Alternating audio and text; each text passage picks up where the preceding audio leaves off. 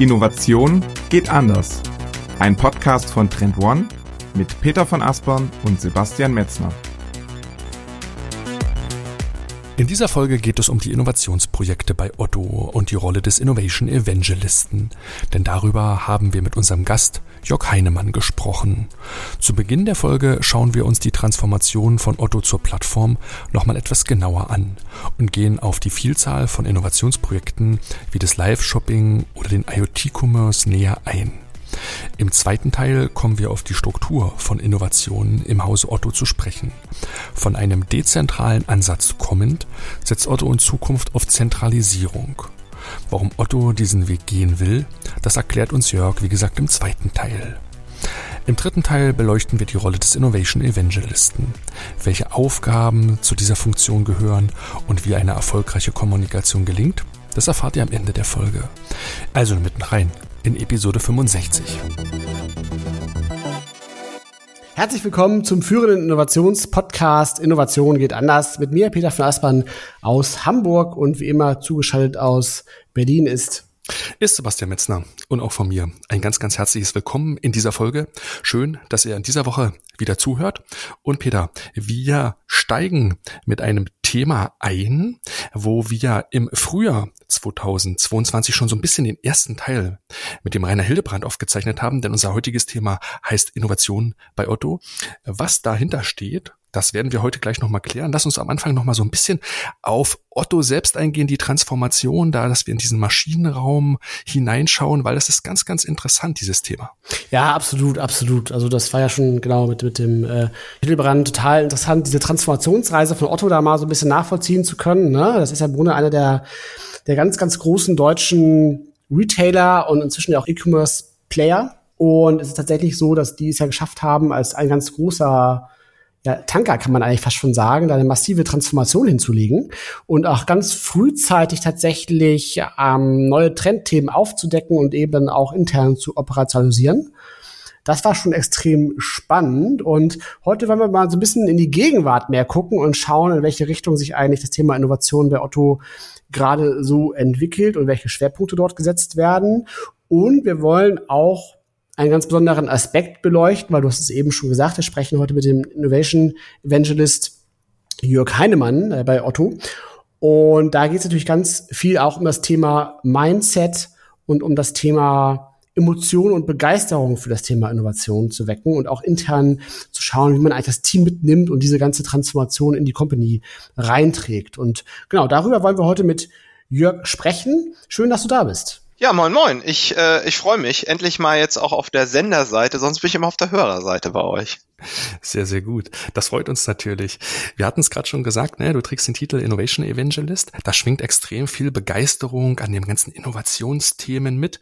Lass uns zum Einstieg gern darüber sprechen. Gab es in deinem Leben in den frühen Jahren einen Auslöser, wo diese Faszination für das Neue in seiner Grundstruktur angelegt worden ist? So einen konkreten Auslöser kann ich dir äh, gar nicht sagen, aber wenn ich da so mal reflektiere, wann bei mir so irgendwie auch so das Berufsleben losging und das Treiben von Neuem, dann fällt das irgendwie schon auf, dass das wohl relativ früh geweckt wurde. Muss ich mal mit meinen Eltern sprechen, ob das irgendwie an früheren Besichtigungstouren und vielen Museenbesuchen äh, irgendwie lag. Äh, wobei auf Museen habe ich jetzt gar nicht mehr so viel Lust. Besichtigung durchaus, kommt drauf an was. Also ich habe, äh, äh, ich bin ja nun auch noch nicht so alt, aber habe halt vor Otto schon so ein paar Stationen durch und das liegt irgendwie, glaube ich, auch daran, dass ich mich sehr früh, also neben der Schule schon mit Berufsthemen ähm, beschäftigt habe und was sich so wie ein Faden dann doch durchzieht, ist eben dieses Thema Innovation, Digitalisierung und ja auch so ein bisschen durch durch durch Machen äh, lernen, ne? Diese Praxisnähe. Also ich habe äh, während der Schulzeit hatten wir ein Projekt, da haben wir einen Versandhandel gegründet, aber eben nicht nur äh, 99 war das nicht nur ein Versandhandel, sondern eben damals schon mit Online-Shop. Das das das war damals neu, vor allen Dingen in dieser Nische Karpfenangeln, wo wir unterwegs waren. So, das das das hatten da noch nicht viele so und äh, letztendlich habe ähm, dann nach nach zehn Jahren habe ich das äh, das verkauft ähm, und während dieser zehn Jahre habe ich da auch die Transformation durchgemacht. Ich hatte erst noch einen Hauptkatalog und nachher war es irgendwie nur noch alles online. Das ist ganz witzig, äh, wenn man das jetzt so ein bisschen mit Otto vergleicht nachher. Ich habe im Studium dann auch auf Wirtschaftsink gesetzt, also wieder diese, diese Praxisnähe, ähm, eben nicht typisch BWL. Gut, ich konnte auch meine Firma damit einfacher weiterführen, weil ähm, ich komme aus Lübeck und ich konnte das in Lübeck studieren. Ähm, äh, ja, und da habe ich das dann auch genervt. Wir mussten da irgendwie ans schwarze Brett rennen, um irgendwie Prüfungsergebnisse zu sehen. Und ähm, äh, ja, irgendwie alles lief offline. Also habe ich mit Kommilitonen so ein Online-Portal aufgebaut und einen Verein gegründet. Und da habe ich wieder gemerkt, so Verein gründen, behördliche Geschichten, das war nicht so meins. So Partys organisieren oder auf einer Travemünder Woche dann auch mit dem Team irgendwie so ein Beachclub aufzubauen, das, das fand ich dann spannender wieder.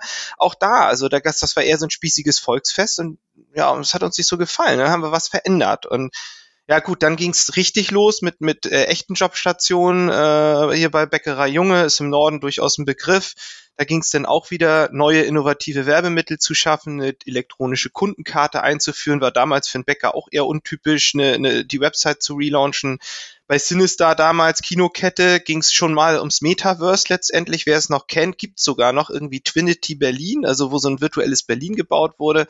Und dann war ich bei TUI Cruises zu einer Zeit, wo es ein Startup war. Also als ich angefangen hat, hatten wir noch kein Schiff und 50 Mitarbeiter. Als ich nach dreieinhalb Jahren gegangen bin, hatten wir zwei Schiffe äh, Umbauten. Eins war irgendwie auf Kiel gelegt und äh, wir hatten 150 Mitarbeiter und da hatte ich auch so E-Commerce-Themen und dann auch so digitale Medien an Bord.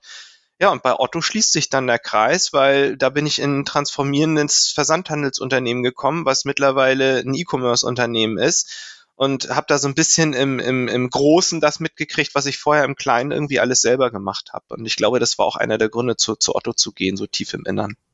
Also hast du ja auch auf jeden Fall so eine Entrepreneurs-DNA in dir, ne? Wenn man so ein bisschen mal ähm, das so zurückverfolgt und, und wie fühlt sich das jetzt für dich an, so als auch als jemand, der so unternehmerisch veranlagt ist, in so einem großen Konzern unterwegs zu sein? Wenn wir ehrlich sind und äh, ich nehme euch ja auch immer so als ehrlichen Podcast wahr oder eure Gäste so, ja, das ist manchmal eine Herausforderung, ganz klar. Aber ich finde, das ist ja gar nicht, nicht nur, nicht nur meine Rolle, sondern überhaupt vom Innovationsbereich manchmal eben unbequem, ungeduldig zu sein. Du sprachst vorhin von einem Tanker. Ich will da nicht komplett widersprechen. Aber ähm, das ist ja eben, wir müssen als Innovationsmanagement mit auf der Brücke sein und da mal reinpieksen und mal ähm, irgendwie so das, das Radar letztendlich sein und mal sagen, so irgendwie hier mal, da mal Kurs. Vielleicht startet man auch mal irgendwie ein Schnellboot, mal bleiben die Schnellboote außen, mal kommen die wieder zurück ähm, ja, hat alles Vor- und Nachteile. Ne? Selbst und ständig zu sein, habe ich, hab ich auch gemerkt, äh, na, auch das hat Vor- und Nachteile. absolut, absolut. Dann lass uns gern noch mal in diese Zeitschiene reinschauen, weil es natürlich interessant ist zu hören, wie ging die Geschichte weiter, als du dann in den Konzern kamst. Was hast du in den letzten zehn Jahren bei Otto alles für Stationen durchlaufen? Ja, äh, so witzigerweise eigentlich so wirkliche Stationen nur zwei. Nur innerhalb dieser Station gab es viel Veränderungen. Also ich habe vor zehn Jahren angefangen im äh, Bereich Strategie und Steuerung in der Category Hardware. Ne? Also wieder so ein typischer Konzernbegriff. Ne? Also man kann das ganz einfach erklären. Es ist also sozusagen der Einkaufsbereich und was heißt Hardware? Eigentlich äh, alles außer Fashion. Ne? Äh, alles, was einen Stecker hat und äh, Wohnen, Möbel, Einrichtung so. Und äh, der Bereich hieß irgendwie durchaus mal äh, anders, also der große Category-Bereich, zwischendurch wurde er aufgeteilt und äh, jetzt ist er wieder zusammen, jetzt sind es wieder Hardwaren und auch der Bereich, in dem ich war, er hieß mal immer ein bisschen anders, aber letztendlich ging es auch da mal um übergreifende Themen, um strategische Themen, um Steuerungsthemen, ja, so ein bisschen auch eine interne Beratungseinheit. Und ich äh, habe damals eher in einer klassischen E-Commerce-Rolle angefangen, so ein bisschen interne E-Commerce-Beratung, äh, äh, indirekt, auch wenn es so nie, nie hieß, aber es war es so ein bisschen, aber ganz viel als Stakeholder zu sein, also die, die Anforderungen des Einkaufs irgendwie aufzunehmen, ähm, auch Impulse zu setzen und dann äh, ins Haus zu tragen, vor allen Dingen Richtung E-Commerce. E-Commerce-Bereich so. Und ähm, naja, ihr habt das ja schon so ein bisschen äh, antizipiert. So ist jemand, der so, so ein bisschen Entrepreneursgehen da drin hat, ist der denn mit so einer linearen Geschichte irgendwie und immer Stakeholder-Management so glücklich? nee, nicht immer. Und äh, habe mir dann schon immer versucht, so auch Innovationsprojekte irgendwie ähm, zu suchen oder bei anderen im Haus mitzumachen. Da war eben das Tolle, diese Nähe zum Einkauf. Ich meine, wir sind ein Riesenunternehmen, wir haben mega Beziehungen auch zu bestimmten spannenden amerikanischen japanischen Konzernen, zu koreanischen Konzernen, ähm, auch zu deutschen Haushaltselektrokonzernen. Und äh, wenn man da so ein bisschen an Austausch kommt, dann, ähm, dann kommen da einfach spannende Ideen und auf der anderen Seite hast du auch die Chancen, durch die Zugänge bestimmte spannende Themen zu machen.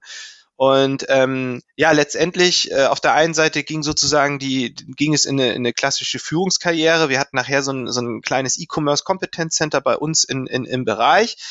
Äh, und da merkte ich immer, ja gut, wenn du gute Führungskraft werden willst, dann musst du auch sehr viel Zeit dafür investieren für, für deine Leute. Und was bleibt auf der Strecke? Dann eigentlich die inhaltliche Leidenschaft, die Innovationsthemen. Und habe dann 2018, aber im gleichen Bereich immer noch, die Chance ergriffen, von der Expertenkarriere, äh, also von der Fachkarriere in Expertenkarriere zu wechseln. Das gab es damals neu bei Otto.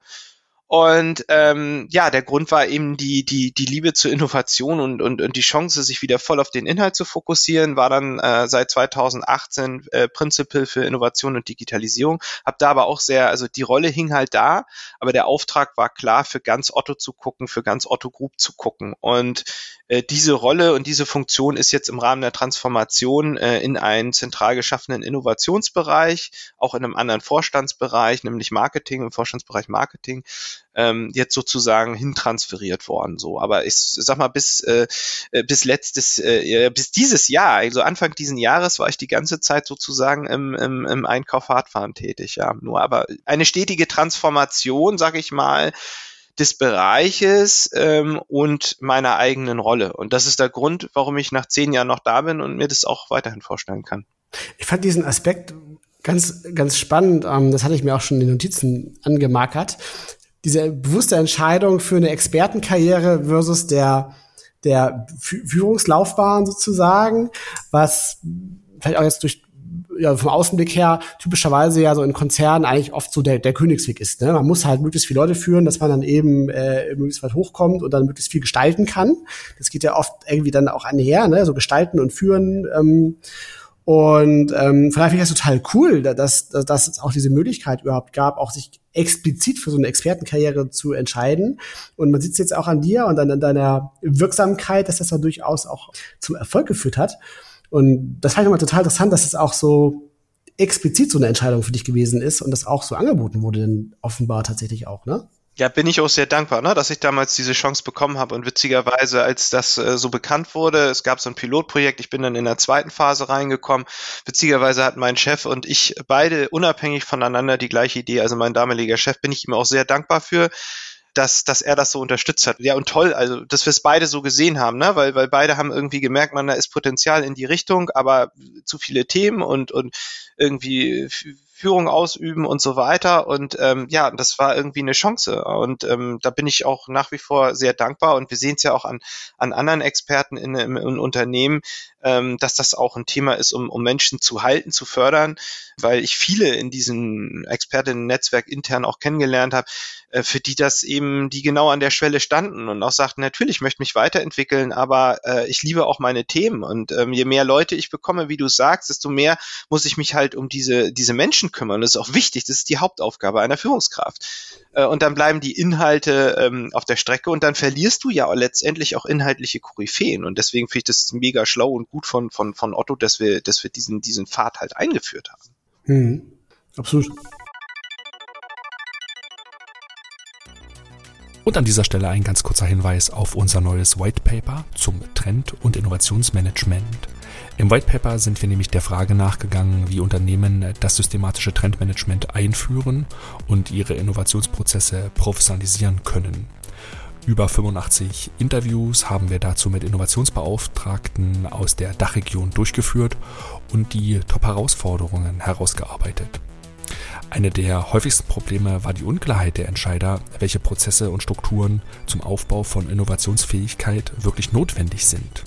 Das White Paper zeigt euch dazu, wo und wie im Unternehmen Innovationen verortet sein sollten. Anhand der fünf Phasen erfahrt ihr, wie ihr Schritt für Schritt das systematische Trendmanagement einführt und wirkungsvoll mit den Prozessen im Innovationsmanagement auch verknüpft.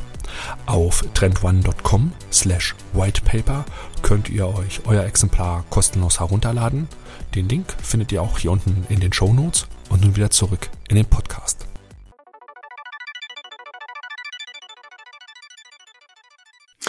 Wir müssen, glaube ich, hier an dem Punkt einmal so ein Stück weit in die Differenzierung gehen. Wenn du von Otto sprichst, dann äh, sprichst du von der Otto GmbH. Und dieser Teil des Unternehmens, ne, den haben wir als klassischen Versandhandel ne, mit dem Katalog und jetzt als der E-Commerce-Anbieter oder Plattformanbieter im Hintergrund und die Otto Group, das ist die Holding. Dahinter stehen über 100 Handels- und, und Markenkonzepte. Der eine oder andere kennt vielleicht Manufaktum, Bon Prix, aber auch weitere Geschäftsfelder wie Finanz und Logistik. Deswegen ist das, glaube ich, wichtig, an der Stelle da nochmal drauf zu schauen, weil die Otto GmbH, für die du sprichst, Vielleicht gehen wir da noch mal so ein bisschen auf die eigentlichen Herausforderungen jetzt im Kerngeschäft ein. Und hier ist die Frage, wie funktioniert euer aktuelles Kerngeschäft? Vielleicht auch im Vergleich zwischen früher und heute. Ja, sehr gerne. Es, es, es ist wirklich spannend und ich, das ist auch einer der Gründe, ne? Äh, äh, ich vorher eher kurze Station und jetzt zehn Jahre. Also das ist ja nicht nur so, dass ich mich verändern äh, konnte, ja, sondern es ist eine irre positive Veränderung nach vorne im ganzen Unternehmen halt zu spüren. Ne? Als ich damals hingegangen bin, habe ich das auch komplett so wahrgenommen, wie du sagst, so einer der großen Versandhändler. Ich weiß gar nicht, ob es da die, ob wir da, da noch alle drei waren. Also Neckermann gab es da, meine ich noch. Quelle gehörte schon zu Otto. Äh, mittlerweile sind wir sozusagen der, wird ja mal liebevoll gesagt, irgendwie der letzte Dino oder so. Aber der Dino ist halt mittlerweile, ja, der, zwar eine, eine, eine Historie, aber wie gesagt, wir sind im Moment eines der erfolgreichsten E-Commerce-Unternehmen in, in, in Europa. Vor allen Dingen, wenn man das in den Group-Kontext setzt. Aber nee, genau, lass uns mal nur bei Otto bleiben. Das sind auch immerhin über 6000 Mitarbeitende. Und ähm, ich sag mal, ich, ich, bin ein Freund davon, vor allen Dingen darüber zu reden, was man irgendwie selber mitbekommen hat. Ne? Die Transformation geht ja schon wesentlich länger, aber hat jetzt natürlich nochmal irre an Fahrt aufgenommen. Und als ich vor zehn Jahren anfing, ähm, also gerade auch im Einkaufsbereich, also in den Categories, da, da war der Hauptkatalog echt noch so omnipräsent und im Fokus. Und ich habe das auch noch mitgekriegt, dass da so Katalogseiten zusammengeklebt wurden und ja, wie es mal ganz gesagt, Bastelstunde, ne? Ähm, dass da irre Kompetenz hintersteckt und, und dass man da sozusagen auf Quadratzentimeter optimiert hat, das, das wissen viele nicht, aber äh, also was wir da teilweise schon im Katalog tracken konnten, sozusagen, das, das war irre. Nichtsdestotrotz, ähm, auch im Einkauf, teilweise konnte man sich nicht vorstellen, als die Smartphones hatten damals schon eine irre Bedeutung, aber so eine Couch über ein Smartphone zu kaufen, das konnten sich viele nicht vorstellen. Die haben gesagt, ja, ja, Technik wird da gekauft, so aber Investitionsgüter über Smartphone brauchen wir heute nicht mehr drüber zu reden. Ne? Das ist jedem klar der Hauptpunkt war auch die volle Konzentration auf dem Handel. Es gab zwar schon einige Partner, also so damals war es eher noch so Marktplatzpartner, du konntest auch bei ein paar anderen kaufen. Äh, Gerade bei mir da in, im, im Hardwarenbereich, also Elektronik war da ein Vorreiter, aber das fiel nicht groß ins Gewicht. Ne? Und äh, 2018 so, wir hatten eine Million Artikel live. So, wenn wir jetzt mal in die Gegenwart gucken, dann sind wir halt voll in dieser Plattformtransformation. Jetzt steht auf einmal das große Ganze im Fokus und wirklich nicht nur ein einfacher Marktplatz, sondern eine Plattform, also auch den Partnern Mehrwerte zu bieten, wenn sie über uns verkaufen. Äh, wir reden jetzt über 10 Millionen Artikel von 3500 Partnern. Äh, wir haben seit 2015 begleitend in der ganzen Group äh, in Kulturwandel, ja, das diese Dudes-Kultur, was immer genannt wird, ist ja nur die Spitze vom Eisberg. Ich glaube, da hat Rainer Hillebrand auch schon viel drüber gesprochen. Ich habe 2018 äh, die Hauptkatalog-Einstellung mitbekommen. Da haben wir es sogar in die Tagesschau äh, äh, geschafft. Und, und Marc Opelt hat mir damals so schön gesagt, er war völlig fasziniert. Er sollte dann so den letzten Hauptkatalog signieren. Ich glaube, die gibt es mittlerweile bei eBay zu kaufen. Also es ist ja auch ein, ein, Stück deutsche Kulturgeschichte, muss man sagen. Ich bin selber damit aufgewachsen. Es war für mich als, als Kind ein Highlight. Also wenn diese drei Kataloge, natürlich haben wir alle drei mal gehabt, kamen ins Haus und dann mal durchgeblättert hat als Kind so Spielwarenabteilung, mega so. Ne? Ja, und ähm, mittlerweile, wir haben Umsatz letztes Geschäftsjahr nach GMV fast sieben Milliarden, also 6,9. Wir haben 11,5 Millionen aktive Kunden im, im Frühjahr, Stand Frühjahr jetzt gehabt. Wenn es mal guckt, wie viele Haushalte wir in Deutschland erreichen, ist es, ist es echt schon enorm. Äh, um auf diese Smartphone-Geschichte zurückzukommen, haben jetzt 70 Prozent der Visits kommen über mobile Geräte und auch so Sachen, die ich selber miterlebt habe und mich, mal vor zehn Jahren dann auch nie vorstellen könnte. Zwischenzeitlich haben mal Geschirrspüler automatisch bei Otto bestellt oder über Sprache, über Google Assistant kann man heute noch bei Otto bestellen. Und das ist einfach, finde ich, allein nur die zehn Jahre, was da passiert ist, das ist echt, finde ich, schon eine, eine coole Geschichte. Ja. Und wenn du mich fragst, hätte das nicht alles früher und hätte das nicht alles schneller? Ja, natürlich. Es müssen solche Leute wie wir im Innovationsbereich auch sagen. Aber ich glaube, in Summe ist das eine enorme Leistung und ich freue mich auch, dass es, äh, dass es auch funktioniert. Ja, absolut, absolut. Ich kann das total total nachvollziehen. Auch ich glaube, jeder kann das auch so ein bisschen persönlich nachvollziehen, weil Otto ist ja auch so eine Marke, die ganz viele auch von unseren Hörerinnen persönlich auch über die Jahre so erleben und erlebt haben. Und Kaluk kenne ich auch noch so, also absolut. Äh, war tatsächlich so neben dem Telefonbuch halt so, so was, was so im Flur bei vielen irgendwie so lag, ne? Telefonbuch, Otto-Katalog irgendwie.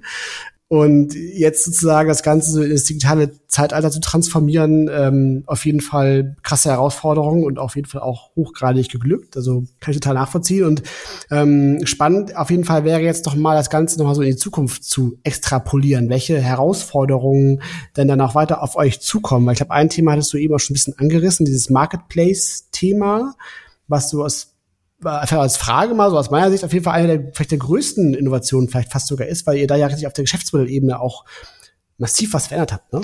Ja, das ist äh, super, dass du die Frage so stellst, ne, weil man das an der Stelle auch mal klarstellen kann. Ne? Wir als Innovationsmanagement machen Innovation äh, am Kerngeschäft orientiert, aber eben auch mal abseits. Du hast das, du hast vollkommen recht. Die die äh, die die Hauptinnovation ist eigentlich diese inkrementelle Innovation des ganzen ja, ich sage jetzt mal Ladens, ja, gerade in der IT, ja, wenn alle Systeme auf Handel ausgerichtet sind und jetzt auf Plattformen, das ist eine irre Transformation in der IT auch mit ganz innovativen äh, Methoden, auch Veränderungen, ja. Auf einmal wird in Bereichen Englisch irgendwie, äh, ja nicht Unternehmenssprache, aber Teamsprache, weil man mit äh, internationalen Ent Ent Entwicklerinnen zusammenarbeitet. Solche Geschichten. Äh, man, äh, wir haben den ganzen Shop von einer Fremdlösung auf eine Eigenlösung umgebaut. Dann haben wir den vom eigenen Rechenzentrum in eine Cloud umgezogen. Das waren aber eben keine Sachen im Innovationsbereich, sondern äh, die, die, die, die gesamte Firma irgendwie schultert mit allen angehängten Bereichen. Ne? Mein Bereich damals immer der Einkauf. Ist, wenn Systeme umgebaut werden, ja, die müssen auch befüllt werden. Da ändern sich Pflegeschritte. Also das ist schon, schon an sich eine, eine sehr, sehr große äh, Innovationsleistung. Jetzt haben wir die Auto Payment Investmentgesellschaft gegründet, um eben nicht nur ein einfacher Marktplatz zu sein, sondern eben diese Mehrwerte zu bieten, auch, auch Finanzierungsmöglichkeiten äh, anzubieten, die unsere Kundinnen von uns als Otto kennen, aber damit es Erlebnis, äh, wenn man mal Otto einkauft, möglichst harmonisch ist, egal ob du bei Otto kaufst oder bei Plattformpartnern, äh, musst du halt auch gewisse Services, die du vorher nur für dich hattest, im Endeffekt auch Partnern anbieten. Das das sind Produkte, die musst du erstmal aufbauen, die musst du bepreisen, die müssen äh, IT-technisch möglich sein. Und das ist ein, eine irre Herausforderung. Und ähm, damit einher geht es auch, dass denn die Innovation neben der ganzen Transformation, das dann manchmal auch schwer hat, weil die, weil die Entwicklungspipelines sind halt voll, ja. Äh, und das sind irre Herausforderungen, die wir dort haben. Und äh, trotzdem dann nebenbei halt äh, äh, noch, noch, noch so spannende neue Themen halt anzustoßen, äh, das ist, das ist an sich für uns im Innovationsmanagement eine Herausforderung. Und dann, ne, ihr spracht irgendwo, äh, von der Zeitenwende, ne? Hattet ihr auch mal einen äh, Podcast zu gemacht. Und ja, die haben wir nun mal, ja. Und da, da läuft das jetzt gerade rein, ne? Also diese Supply Chain Herausforderungen, äh, jetzt neu der Konsumeinbruch, den wir natürlich auch merken das Thema Nachhaltigkeit, was, was ja auch der Familie Otto schon immer ein wichtiges Thema äh, war, ja, das nimmt immer mehr an Fahrt auf. Das wird jetzt nicht mehr ein, vom Nice to Have wird es auf einmal eine, eine Pflicht und, und, und eine Basisdisziplin es entstehen immer wieder neue Kanäle, dass man auf die richtigen setzt, ähm, dass man auch neue Wege trotz der ganzen Transformation dann auch nochmal ganz neue gehen darf. Dieser Spagat auf der einen Seite die Skalierung ähm, hin zur Personalisierung, also eher technisch, auf der anderen Seite wollen wir trotzdem der persönliche Anbieter bleiben, wo du 365 Tage im Jahr, 24 Stunden anrufen kannst äh, und, und mit echten Menschen sprechen kannst. Theoretisch, wenn du unterm Tannenbaum sitzt und äh, meinst, der Weihnachtsmann hat das falsche Geschenk geschickt, könntest du theoretisch selbst da mit, mit Menschen bei uns sprechen halt. Und das in, in, in, äh, in Summe, äh, da kommt, da ist einiges äh, an Herausforderungen da, da wird auch noch einiges dazukommen und ja, wir hoffen einfach als, als Innovationsmanagement, als Team da, dass wir dann an der einen oder anderen Stelle dabei helfen können, aber auf der anderen Seite äh, dann, dann auch noch mal nebenher, ich sprach von irgendwelchen Schnellbooten, auch mal neue Sachen halt ausprobieren können. Viel Transpiration in der Innovation nehme ich da so ein bisschen raus. Ne? Dieses alte Vorzitat, da 90 Prozent sind dann tatsächlich sehr anstrengend und bringen einen zum Schwitzen. Ähm, du musst uns noch mal so ein Stück weit mitnehmen in diese ganze Thematik, wie ihr das bei Otto in der Vergangenheit mit der Innovation generell gehalten habt, also strukturell angegangen. Du hast es vorhin gesagt, ihr wart sehr dezentral aufgebaut. Die Innovation fanden so in den Fachbereichen statt. Das heißt ja sehr inkrementeller Fokus. Wie seid ihr damals damit umgegangen? Wie war das damals so ein bisschen aufgebaut bei euch? Ja, sehr verteilt, in der Tat, wie du schon, äh, wie du schon äh, gesagt hast. Aber witzigerweise, also inkrementell Innovation, ja klar, immer in den Fachbereichen ist es auch nach wie vor, wobei wir jetzt auch den klaren Auftrag haben, diese zu fördern. Hatte ich vorher in, in, in dieser Principal-Rolle übrigens auch so, ne? Äh, Vorträge halten, Leute motivieren, Neues reinbringen und im Endeffekt so immer Impulse setzen, ja. Das, das haben wir ja weiterhin, ne?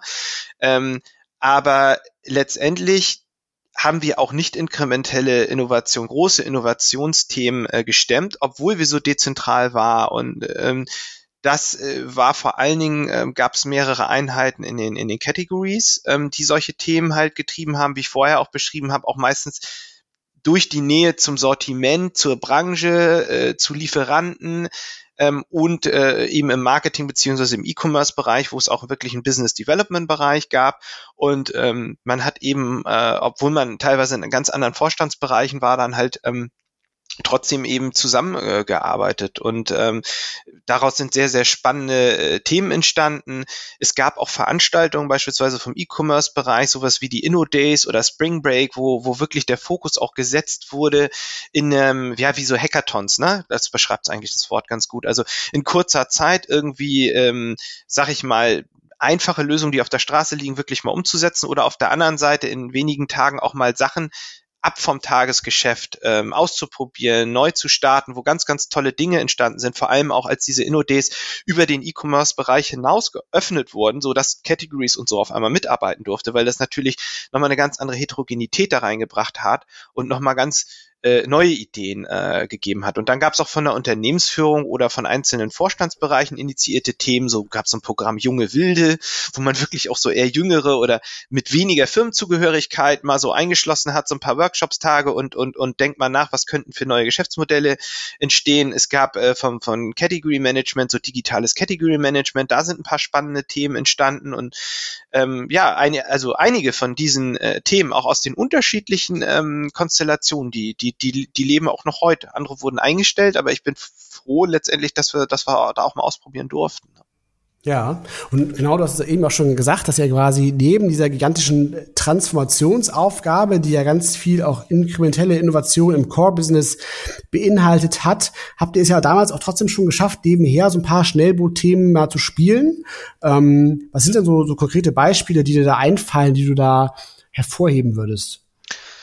Ja, es sind wirklich ganz unterschiedliche Sachen. Ne? Ich, ich sage jetzt mal extra so die, die eher die so rausfallen, ne? weiter weg vom Tagesgeschäft vielleicht sind ähm, Voice Commerce ist so ein Thema, ne? Smart Speaker und, und digitale Assistenten, IoT Commerce, ganz spannendes Thema. Also das, das, äh, da war ich auch ganz, ganz tief drin mit viel Herzblut, ne, so dass der Geschirrspüler dann dann automatisch bei Otto nachbestellt.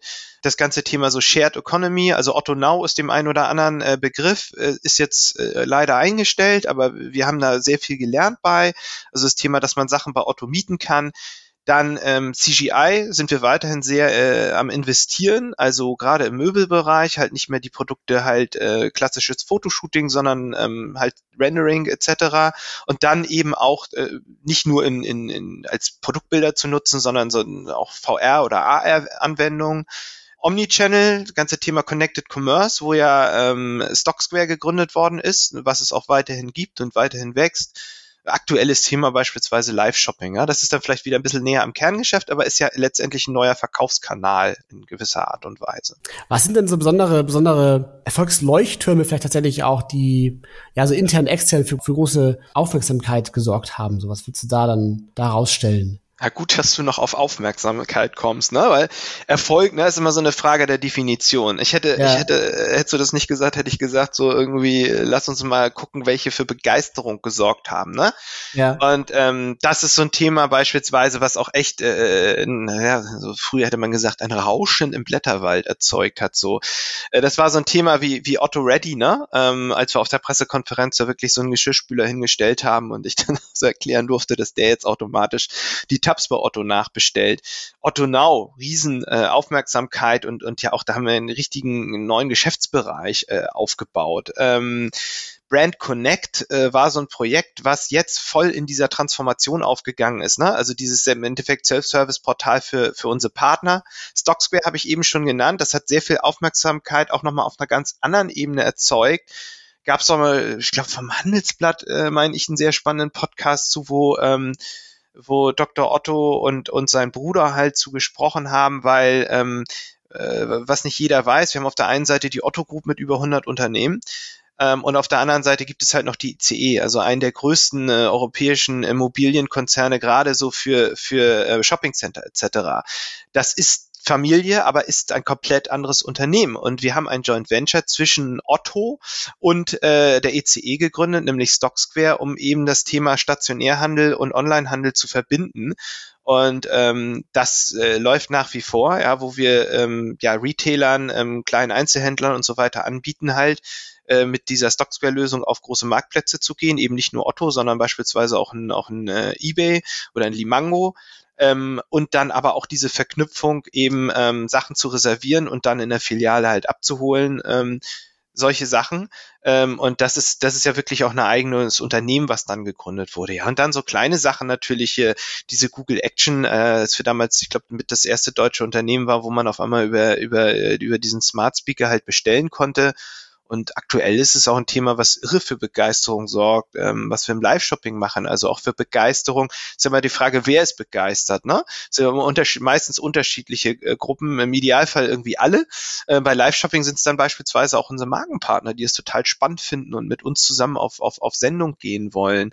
Ähm, aber natürlich auch unser Einkaufsbereich, der auf einmal auch Produkte letztendlich ähm, ja so erklären kann, wie man es online vielleicht äh, nicht kann und ja, das Wichtigste letztendlich sind ja das dann äh, nach hinten raus auch immer, dass die Kundinnen begeistert sind. Und da ist Live-Shopping auch ein tolles Thema, wo wir halt äh, sehr, sehr, sehr schönes Feedback bekommen.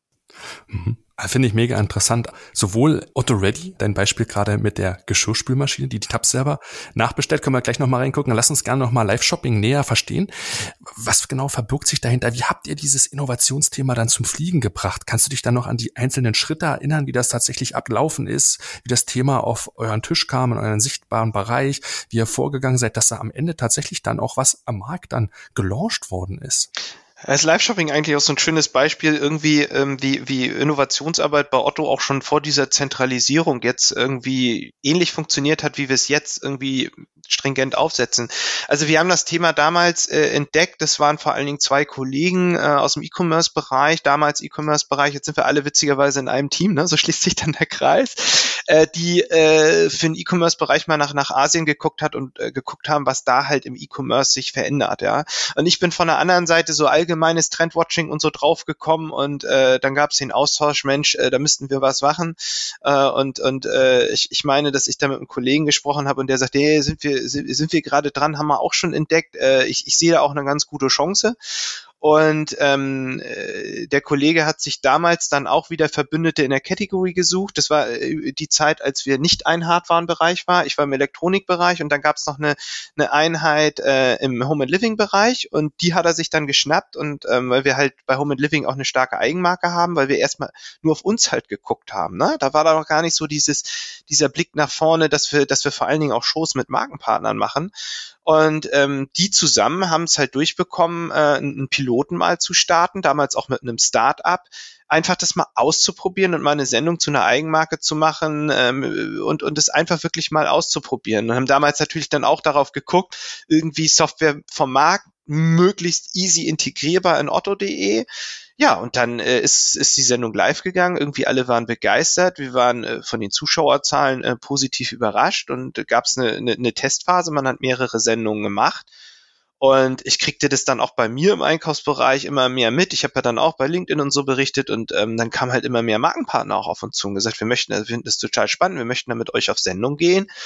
Und ähm, haben jetzt äh, intern und währenddessen war ja dann die Transformation, das hat zwar erstmal zwischenzeitlich ausgebremst, aber letztendlich haben wir es mit vereinten Kräften halt jetzt so hinbekommen, äh, dass wir sagen, wir gehen jetzt in die Skalierung, wir setzen auch, auch, auch durchaus einen Fokus auch auf Shows mit Markenpartnern, ähm, ja, und mehr kann ich dazu noch nicht sagen, aber wir denken das Thema nochmal äh, weiter, was so, naja, ich sag mal, Sendeplätze angeht und, und auch die ganze technische Basis gucken wir uns gerade sehr genau an. Ähm, das ist halt auch umso spannender, weil da siehst du dann nochmal die Stärke der Gruppe. Es ist halt für mehrere, für mehrere äh, Unternehmen in der Gruppe halt ein sehr, sehr spannendes Thema, wo es einen sehr intensiven Austausch auch äh, über die ganzen Otto Group Unternehmen gibt, wo wir voneinander lernen und, und äh, uns gegenseitig halt total befruchten und dieses Thema immer weiterentwickeln. Äh, ne? Und da gibt es auch unterschiedliche Ansätze. Also beispielsweise Mirapodo, die gehören auch zu uns. Die haben, äh, die sind einen anderen Weg gegangen. Wir sind sehr professionell mit Agenturen und so weiter vorgegangen jetzt in der Produktion. Und die haben der den den den den äh, Weg so äh, Insourcing sozusagen gemacht. Die haben ein eigenes Studio bei sich äh, in der Firma aufgebaut. Die haben eine Moderatorin eingestellt und die produzieren jetzt mit minimalem Aufwand echt eine Menge an Sendungen. Ne?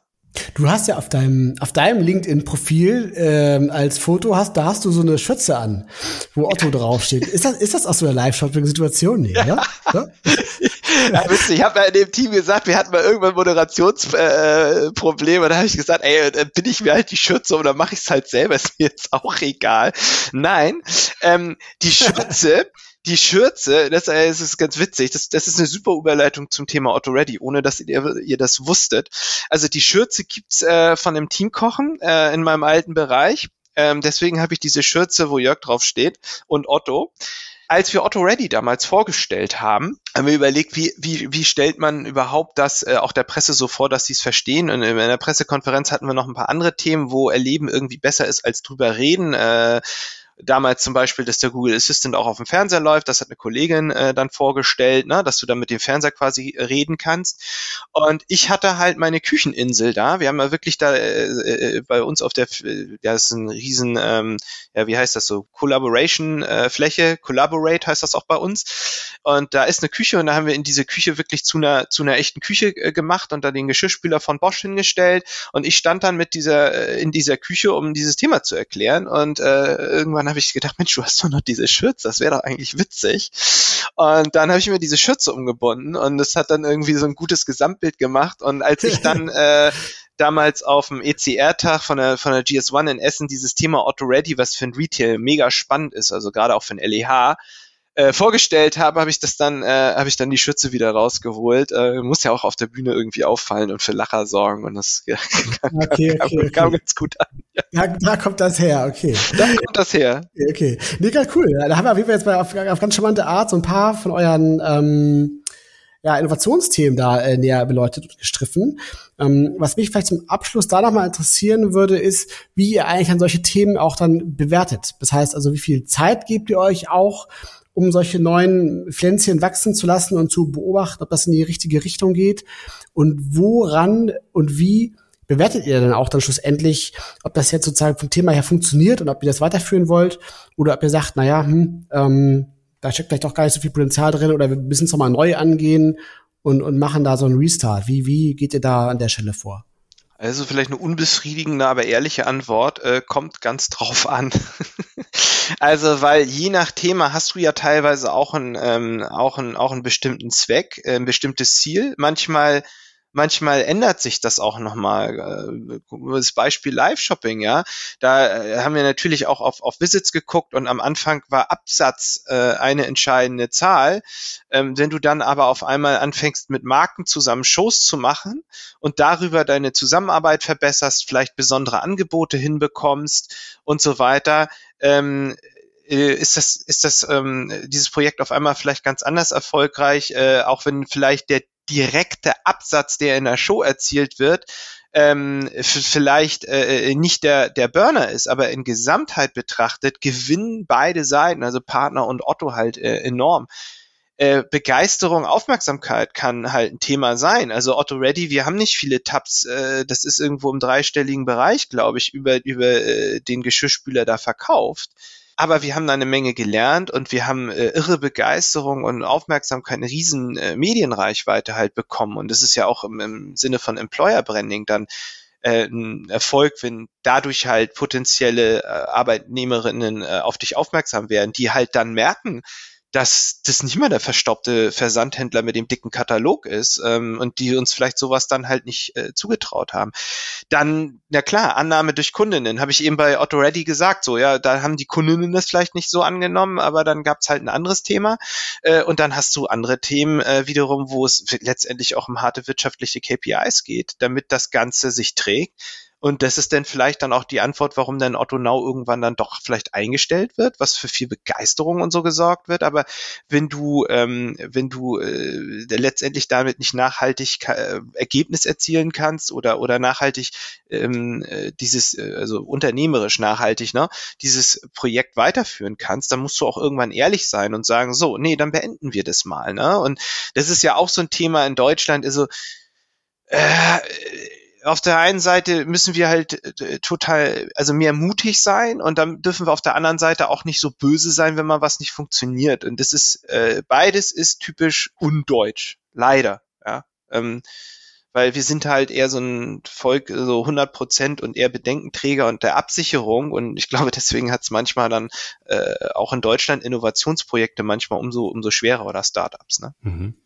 Aber es ist trotzdem immer wieder erstaunlich, dass es jetzt nicht so eine einfachen fünf bis zehn Kennzahlenlösung gibt, die jedes Unternehmen hat, weil wenn wir jetzt in den Marketingbereich gucken, dann gibt es da wirklich ein Set an standardisierten Kriterien, die man wirklich an der Hand abzählen kann, auf die sich alle committed haben. Im Innovationsbereich ist das immer noch schwer, zu so einem verbindlichen Standard auch in Erfolgsmessung oder Misserfolgsmessung und dann natürlich auch in die Rechtfertigung zu kommen, weil du musst ja dann auch den Menschen kommunizieren, wieder mitnehmen und ja Erfolge deutlich machen können, aber auch in Misserfolgen so ein bisschen so ein Erklärungsnarrativ bereitzuhalten. Ne? Ja, absolut. Ähm, und das ist halt immer dieses Thema, ne? Du sagst, äh, am besten so diese fünf Kennzahlen oder so. Ähm, ist ja nicht so, dass das im Unternehmen sich genau gewünscht wird, ja. Und äh, letztendlich wird auch bei jedem Innovationsprojekt ein Business Case gewünscht. Nur du kannst halt nicht unbedingt da in die Zukunft gucken. Ähm, das ist letztendlich auch, wenn du ein Business Case machst, der, der basiert letztendlich auf Hypothesen. Ja, also dann kann ich auch gleich fragen, was soll denn rauskommen? Es geht ja letztendlich ganz oft um diese Frage, glauben wir daran oder glauben wir nicht? Nick Sonemann hat das mal so schön in, in einem Podcast, ich glaube, das ging um Leadership äh, gemacht, also der bei euch der Podcast, wo er auch so gesagt hat, es fehlt manchmal der Mut oder dass einfach auch auch manches, äh, also Setsche war damals ein Positivbeispiel, damals, ich glaube, bei, bei Schernau oder wie das äh, bei, bei Mercedes äh, hieß, äh, Car2Go, glaube ich, hieß es bei Mercedes, äh, der, der einfach irgendwann gesagt hat, wir machen es, wir müssen es einfach mal ausprobieren, ja. Und siehe da, guck mal, wie jetzt bei Live-Shopping, auf einmal merkst du auf dem Weg irgendwie das eine, wo du gedacht hast, das musst du erreichen, erreichst du vielleicht gar nicht, aber du erreichst viel, viel bessere Sachen. Und in Summe ist es dann noch erfolgreicher, als du gedacht hast. Und das ist eben der Punkt. Das erfordert Mut. Und ähm, ich glaube, Innovationsprojekte, die, die sind halt auch was Neues, die sind unterschiedlich und deswegen hast du auch ganz unterschiedliche Metriken oder, oder Ziele, ja. Also wir als Innovationsbereich müssen auch unterschiedliche Ziele erfüllen, so.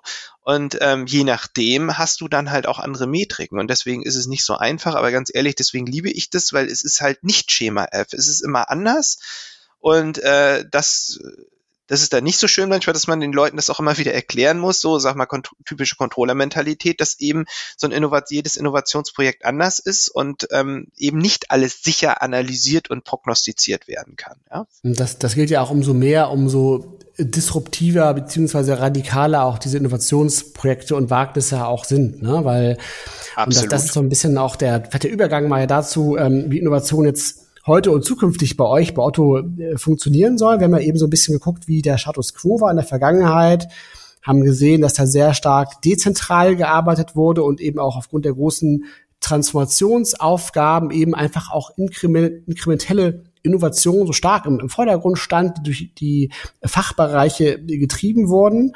Und nun ist es aber so, dass Otto den Weg geht, Innovation stärker zentral zu verorten und eben zentral eben aus der Otto GmbH raus zu steuern. Und ich, ich will dir jetzt gar nichts in den Mund legen, aber ich könnte mir schon vorstellen, dass es auf jeden Fall auch damit zu tun hat, dass du eben dadurch auch natürlich viel mehr ähm, Experimente auch mal fernab vom Kerngeschäft machen kannst, weil das ist auf jeden Fall so was, was wir auch in vergangenen Folgen auch schon immer mal wieder erörtert haben, dass quasi diese, diese Entscheidung, ob du jetzt eben Innovation dezentral oder zentral machst, auch immer so ein bisschen was mit der Erwartungshaltung und dem Innovationshorizont zu tun hat.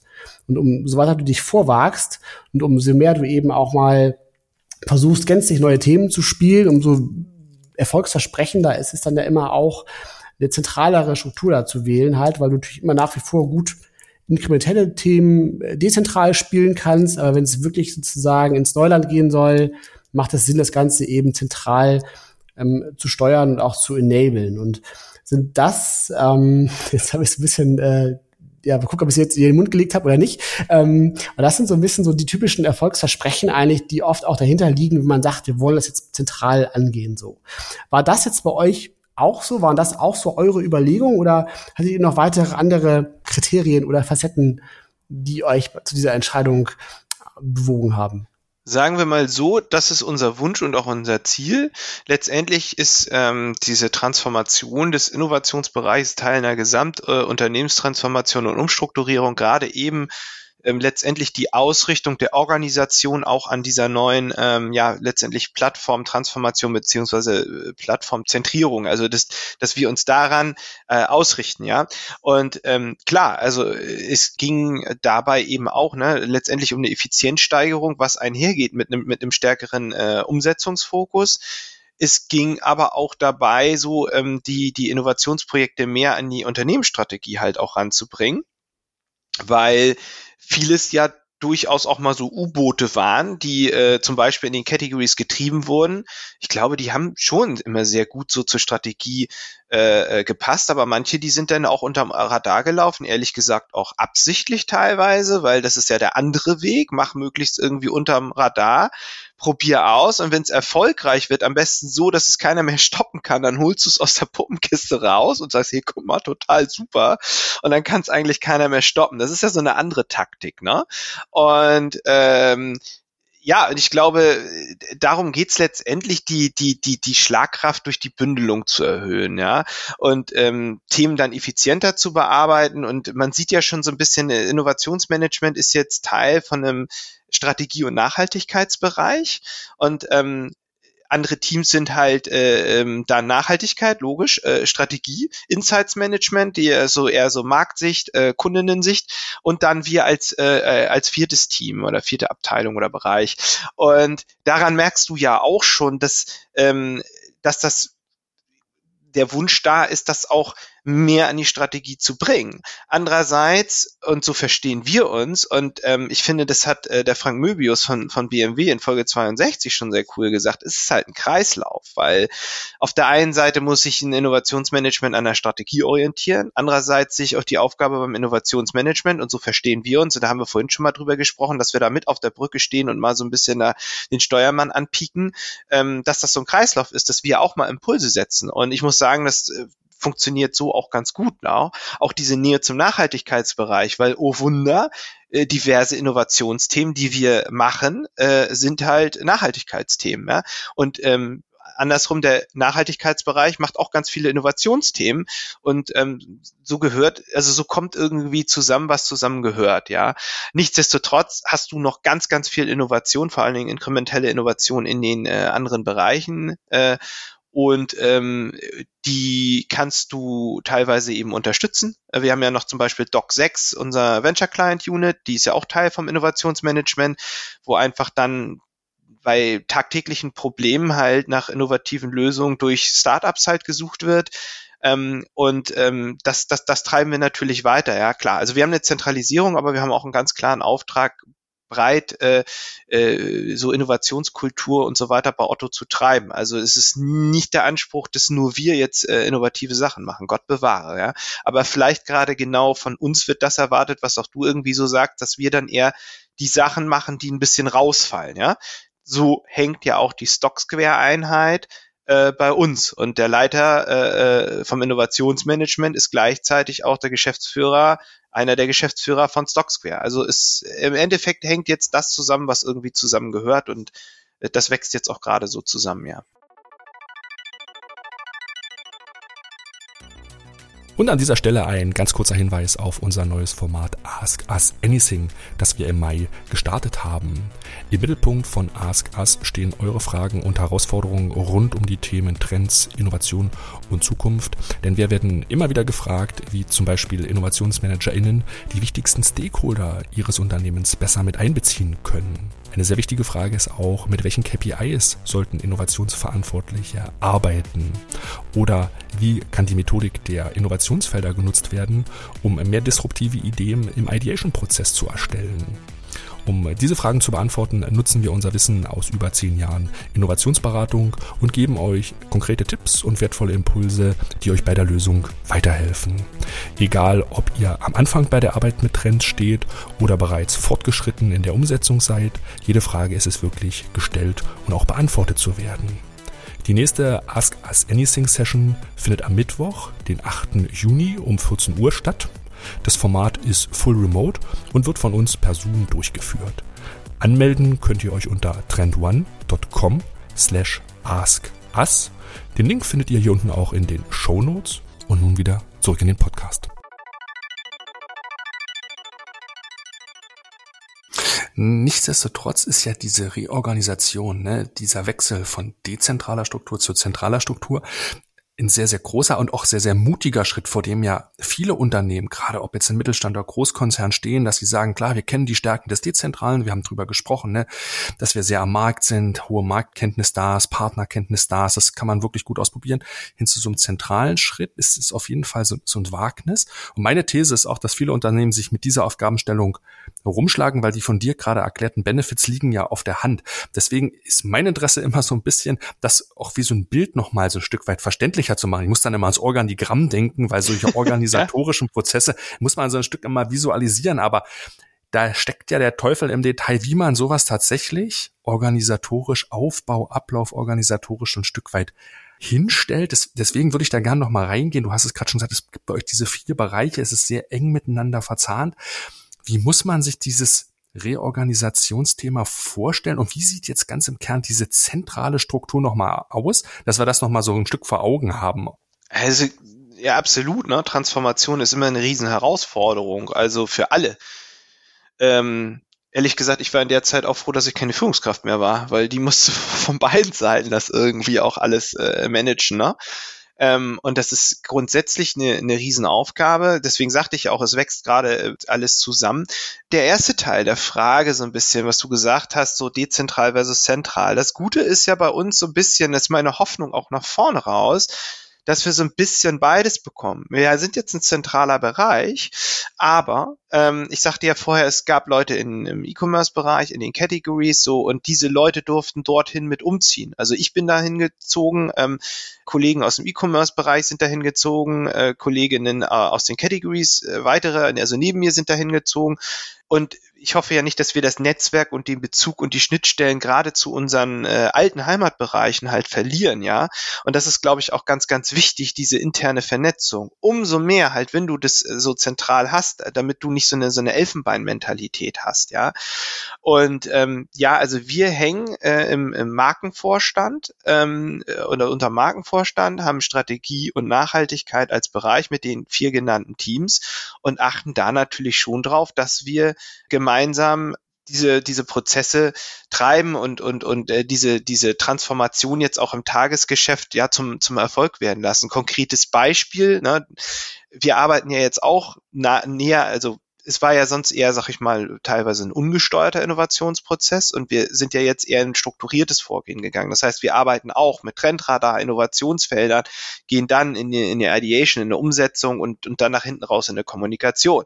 Und gerade bei diesem äh, Prozess Trendradar-Erstellung und Innovationsfelder-Erstellung machen wir halt nicht im Innovationsmanagement, sondern machen äh, haben zum Beispiel jetzt konkreten Kollege und ich aus dem Innovationsmanagement zusammen mit zwei Kolleginnen aus dem Insights Management gemacht und äh, der Unternehmensstrategie. So. Und die Kollegin aus der Unternehmensstrategie, die nimmt natürlich die Insights und, und, und diese ganze Diskussion aus Trendradar Innovationsfeldern wieder mit in den Unternehmensstrategieprozess. So. Und dann haben wir natürlich auch innerhalb des Bereiches die regelmäßige Austauschrunden, wo die Bereiche gegenseitig berichten und äh, sorgen da natürlich immer mehr für eine Transparenz. Was wir dann in der nächsten Stufe nochmal ähm, sozusagen zünden müssen, ist dass das, was wir als Team halt machen und auch da, wo wir helfen können, die Angebote, die wir haben und auch Impulse, äh, die wir gerne setzen möchten, dass wir das halt äh, breit in, äh, ins Unternehmen bekommen. So, aber du musst dich ja erstmal sozusagen auch neu neu aufstellen und und äh, gucken auch, wie du da zusammenarbeitest. Ich sagte ja, im, im Innovationsmanagement haben wir ja auch noch sozusagen drei Einheiten, so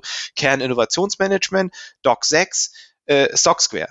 Und teilweise, und das ist aber auch gut so, ähm, hast du halt äh, ähm, dort verschiedene Rollen und unterschiedliche Menschen und diese Menschen schlüpfen teilweise auch innerhalb dieser drei äh, Bereiche äh, in unterschiedliche Rollen, so. Ähm, dass du dadurch natürlich aber auch die Vernetzung förderst und auch gegenseitig alle voneinander ähm, umso mehr ähm, lernen, ja. Und der letzte Punkt, ne, was auch so in diese Theorie geht, ah, du kriegst eine stärkere Umsetzung hin.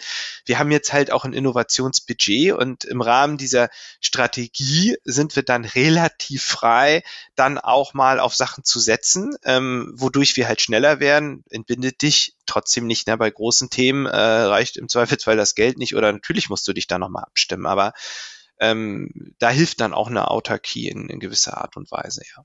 Und dieses Strategy Alignment, das gilt jetzt aber innerhalb der Klammer von Otto, also der Otto GmbH, richtig? Ja, also die, die, die Gesamttransformation, ja, war jetzt erstmal Fokus auf bestimmte Bereiche, aber ähm, ja, letztendlich geht es äh, grundsätzlich eben darum, im Endeffekt die Organisation passend halt zu, ähm, zu der, dem etwas veränderten Geschäftsmodell halt aufzustellen und auch ähm, ja, so gewisse Funktionen zu konzentrieren und auch zu fokussieren, ja. Und ähm, wie gesagt, ich, ich, ich freue mich, dass das zusammenwächst, gerade was irgendwie zusammengehört und äh, hoffe, dass wir einfach mehr, letztendlich mehr Innovation dadurch auf die Straße bekommen und äh, ähm, in, in, in Otto als Summe. Ne? Es kann sein, dass wir es selber machen oder eben durch Impulse angeregt, ja. Mhm, mh.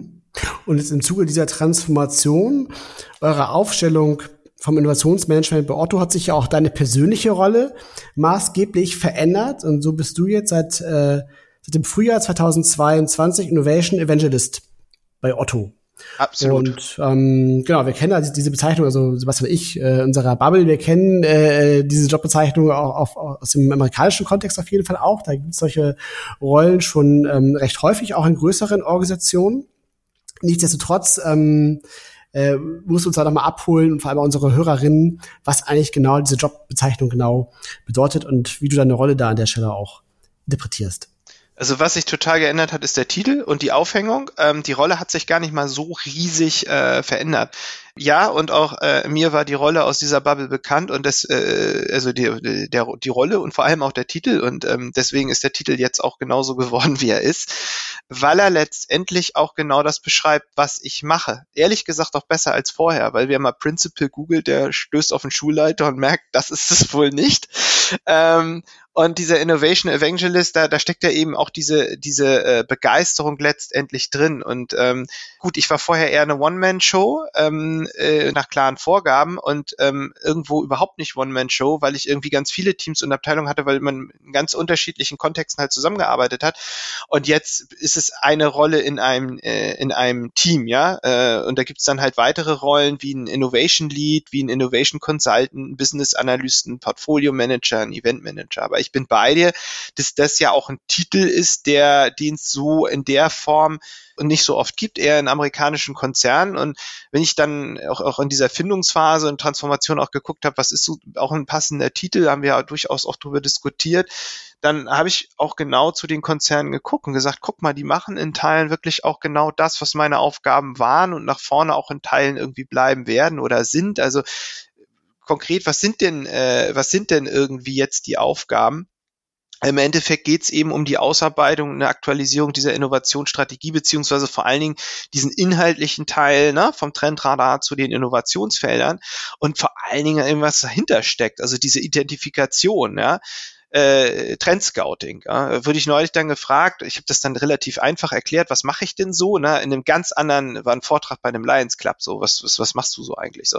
Und dann sagt der eine, ja, warum heißt denn da nicht Trendscout? Darunter kann man sich ja das vorstellen. Sag ja, weil es dem nicht gerecht wird, weil es geht eben darüber hinaus, letztendlich äh, um Aufbau und Pflege von Beziehungen zu zentralen Partnern, zu, zu, äh, ja, zu, zu anderen Unternehmen, zu ähm, ja auch zu zu Verbänden etc. Also letztendlich so Hashtag Innovationsnetzwerk, ne? weil das ganz wichtig ist letztendlich auch das Entdecken von Trends ist das eine, aber auch mit äh, Peers darüber zu diskutieren und, und dann auch, auch be diese bewerten zu können, ja. Und dafür ist halt auch die interne und, und externe Kommunikation irgendwie so wichtig, ja. Äh, und da steckt auch dieses Begeistern drin. Auf der einen Seite wenn du draußen über das berichtest, was wir bei Otto machen, kriegst du halt auch ganz viel zurück. Darüber findest du dann eben auch Partner für irgendwelche First User, äh, äh First Mover, äh, POCs, irgendwelche Sachen, ähm, die du vielleicht auch alleine gar nicht so machen kannst. Also sieh dieses Beispiel Otto Ready. Also wie, ne, das haben wir halt, das, das, das, das hat funktioniert, weil wir das mit Bosch da gemeinsame Sache gemacht haben. So. Ähm, und wenn du nicht darüber sprichst, was du vorhast, ähm, dann wird das halt nix so. Und ähm, wenn du dann zum ECR-Tag gehst und darüber sprichst, äh, was du da machst, dann kommst du vielleicht mit irgendwelchen FMCG-Unternehmen in Kontakt, ja. Ähm, intern, um ganz wichtig, diese Rolle, dieses Begeistern halt, diese Trends und das, was du draußen siehst, was du hörst, intern ins Unternehmen halt reinzubringen und die Leute irgendwie zu begeistern von Innovation, dieses Innovationsmindset halt zu stärken, dass die Leute Bock haben, bei, bei solchen Projekten halt mitzumachen oder eben zu sagen, hey, cool, den Impuls nehme ich mit da, und, und das sozusagen in ihre, in ihre inkrementelle Innovation halt einfließen äh, lassen so, ne? Und das ist sozusagen der Kern der Rolle. Nichtsdestotrotz habe ich ja vorher auch gesagt, wir schlüpfen unterschied auch mal gegenseitig in unterschiedliche Rollen. Äh, ja, da gibt es einen Kollegen, der auch mal in meine Rolle schlüpft äh, und ich schlüpfe dann auch in die Rolle von so einem Inno-Lead, ja, der halt ein Innovationsprojekt dann äh, mal leitet. Ich habe so ein Projekt, wo ich noch sehr tief drin bin und sozusagen Projektleitung mache. Ich habe ein anderes Projekt, äh, Live-Shopping, wo ich intensiv irgendwie mitarbeite, aber nicht eben in führender Rolle, sondern eher so ein bisschen strategisch im Hintergrund. Und ähm, das macht so spannend. Aber das, was die Rolle eben dieses, glaube ich, so, so individuell macht oder äh, warum es die nicht so oft gibt, ist eben gerade dieser starke Fokus so auf dieses Vernetzung, Kommunikation und, und Entdecken. Und ähm, das sind vermeintlich ganz unterschiedliche Felder, aber es ist halt wie ein Kreislauf. Es passt halt wunderbar zusammen. Dieses Entdecken, mit anderen darüber reden, ähm, was ma machen. Das machen machen dann meist sogar andere und dann wieder darüber kommunizieren, ja. Und darüber lernst du dann mehr Leute kennen, darüber entdeckst du dann wieder neue, neue Themen und so passt das wunderbar zusammen. Und in der Mitte ist halt dann ein Riesenteam, äh, was, was dafür sorgt, eben, dass Sachen, die man entdeckt, äh, so umgesetzt werden, dass man danach auch wieder darüber reden kann, ja. Aber ich rede ja auch nicht, also ich rede ja auch nicht über alle Themen, manchmal reden auch die Leute darüber, die es dann äh, im, im Kern halt gemacht haben, ja. Ja, ich finde das sehr spannend, wie du das so schilderst. Was ich daraus mitnehme ist, und das ist häufig, denke ich, in der Innovationsmanagement-Bubble so ein bisschen so ein unterrepräsentierter Punkt, wie wichtig diese Botschafter oder ich würde fast noch sagen Multiplikatorenrolle ist, die du gerade betont hast und wie ich glaube, auch mutig ihr unterwegs seid, dieser, dieser Rolle dann auch so eine institutionalisierte Form dann so zu geben, weil die wenigsten Unternehmen haben das. Und ich glaube auch, Innovation ist erfolgreich dann, wenn man halt starke Multiplikatoren hat im Unternehmen. Wie, wie schätzt du das ein? Glaubst du daran, dass diese Multiplikatorenfunktion, die du nun sehr, sehr stark wahrnimmst, dass die in den kommenden Jahren in den Unternehmen sehr, sehr stark sichtbar wird und deswegen auch noch relevanter? Ja, also diese, wie du sagst, diese Funktion ist, finde ich, extrem wichtig, ob es eine eigene Rolle ist ähm, und dann eine One-Man-Show, ob es eine Rolle im Team ist oder ein ganzes Team diese Rolle macht, sei jetzt mal dahingestellt. Das kommt immer aufs Unternehmenssetting an.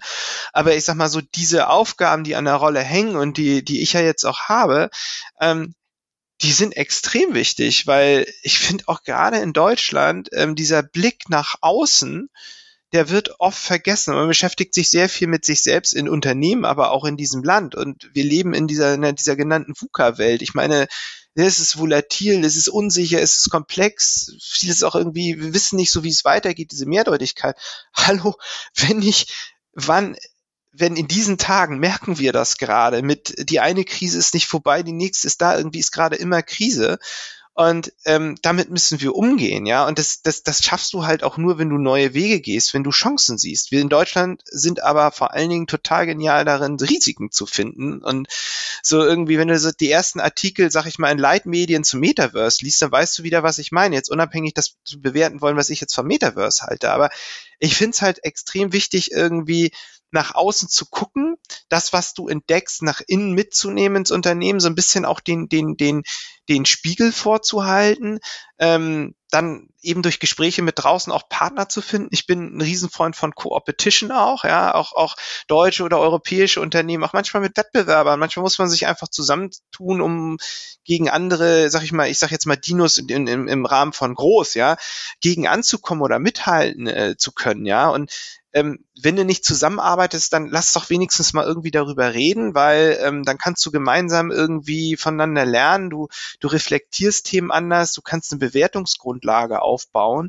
Und wenn wir nochmal auf diese Kommunikationsrolle in einem anderen Aspekt draufgehen, dann ist es ja auch nochmal wichtig, ne? Ich habe gesagt, es ist wichtig, um Partner zu finden. Ne? Partner können aber letztendlich auch Mitarbeiterinnen sein. Also der War of Talents, äh, wer, wer merkt ihn nicht?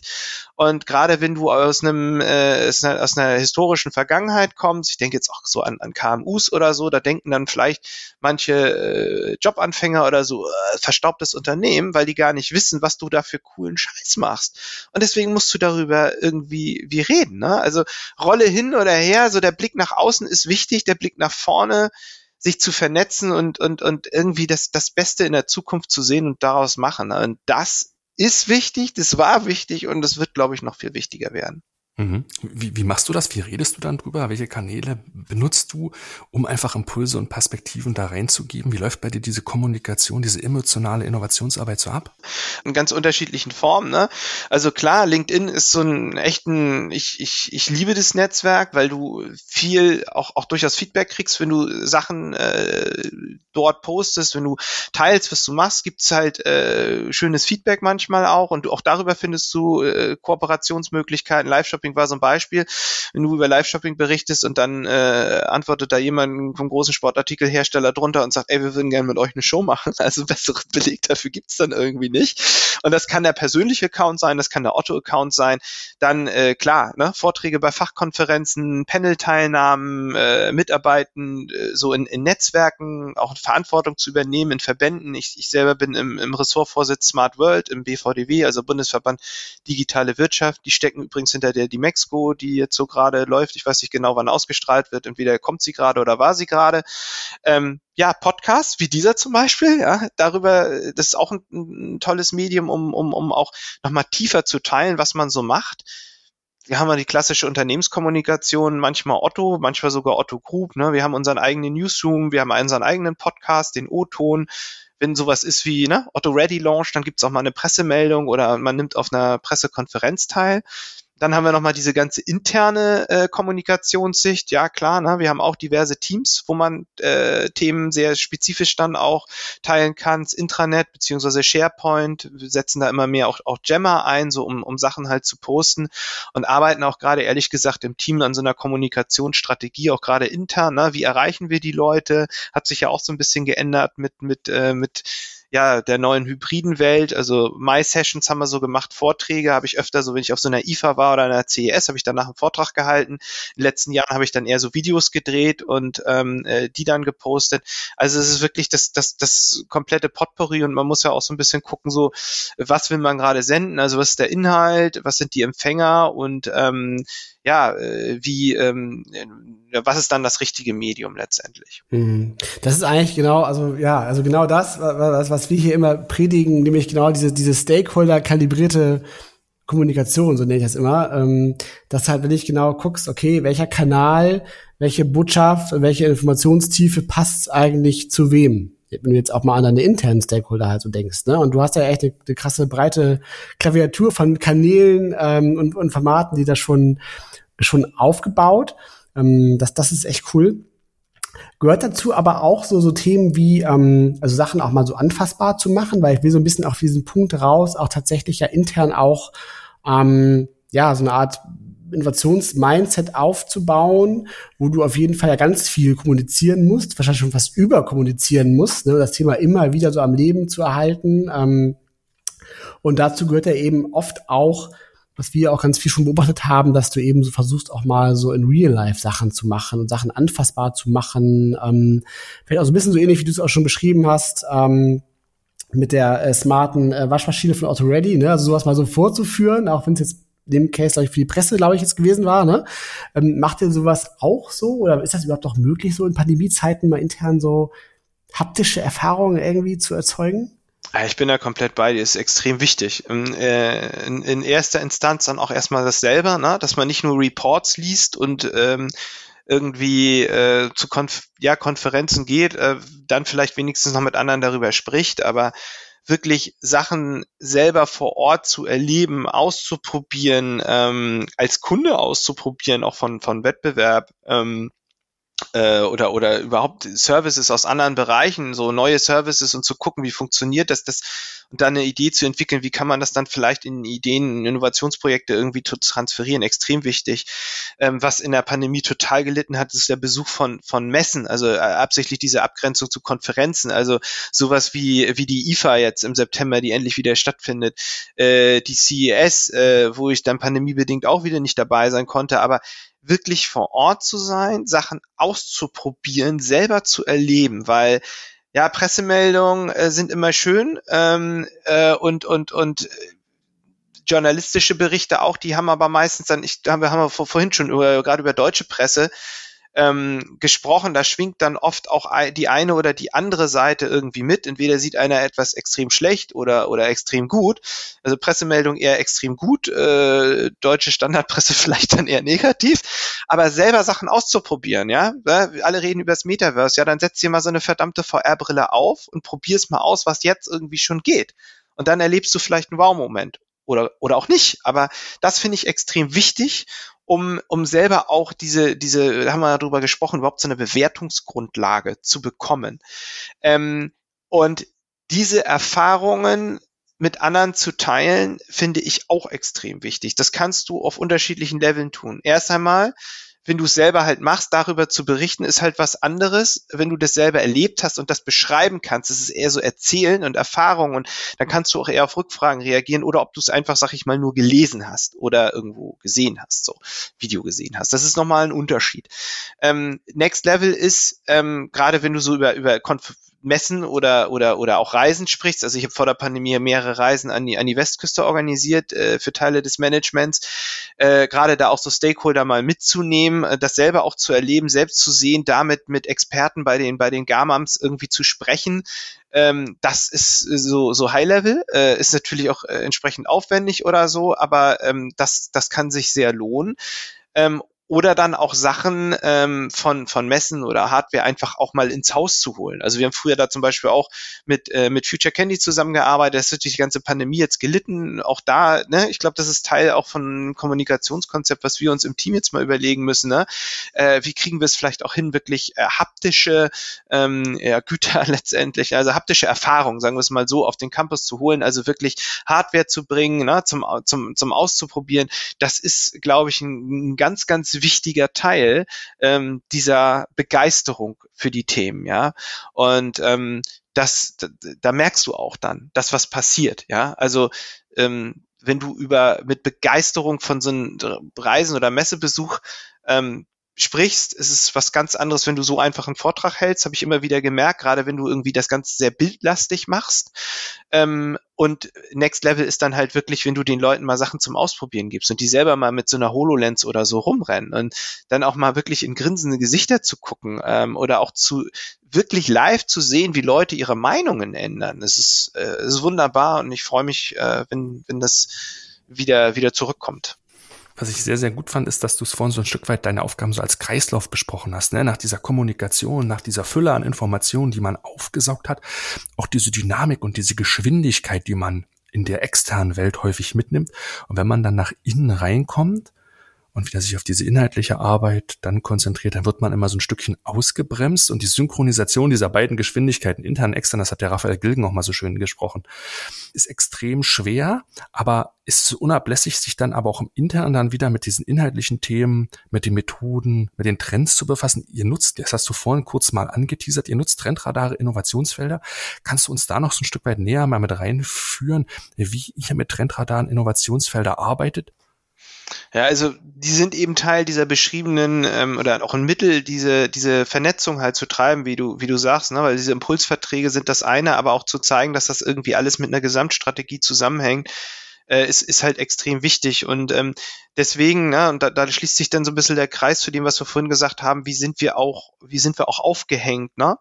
Ähm, und in dieser Strategie- und Nachhaltigkeitsbereich haben wir eben äh, ein Trendradar erstellt, eben zusammen mit dem Insights Management, ne, Marktbeobachtung, Kundenblick, ähm, mit der Unternehmensstrategie und vom wir vom Innovationsmanagement aus. Und ähm, theoretisch wollen wir nach vorne auch mehr noch Fachexpertinnen da einbinden, um dann die für uns relevanten Trends zu finden ähm, wir orientieren uns, also die Unternehmensstrategie, die ist da so ein bisschen der Kompass, ja, weil dieser äh, letztendlich, ihr habt über 100 Trends in diesem Trenduniversum, das, das, das wir arbeiten ja mit dem Trendmanager und auch, auch ähm, eben mit eurem Trenduniversum. Das, das, das hilft uns enorm, aber du musst halt das runterdampfen von diesen über 100 Trends. Also irgendwie sind sie alle relevant, aber der Kompass ist da die Unternehmensstrategie. Nichtsdestotrotz in diesem Prozess, den wir dann dort machen, eben in diesen drei Abteilungen letztendlich gemeinsam in Workshops, ist es auch unsere Aufgabe, eben irgendwie so die, die Inseln abseits von dem Hauptkurs irgendwie zu sehen.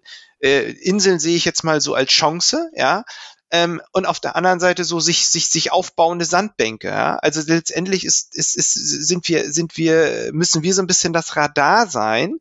Wir müssen Potenziale finden. Ähm, wir müssen aber auch eine Versicherung sein, letztendlich gegen Disruption und, und äh, Wettbewerb. Und deswegen ne, ähm, ist das nochmal der, der von Frank Möbius angesprochene irgendwie Kreislauf. Das, das hängt halt irgendwie alles zusammen. Und ähm, so durchlaufen wir diesen Prozess wirklich. Wir in, in einem Workshop äh, die Trends runtergebrannt auf, äh, auf, auf äh, Schlüsseltrends und haben dann wiederum den Match zur Unternehmensstrategie gesucht, zu den Unternehmenszielen, äh, diesen, diesen klassischen geguckt geguckt, wo ist, wo ist der Match da.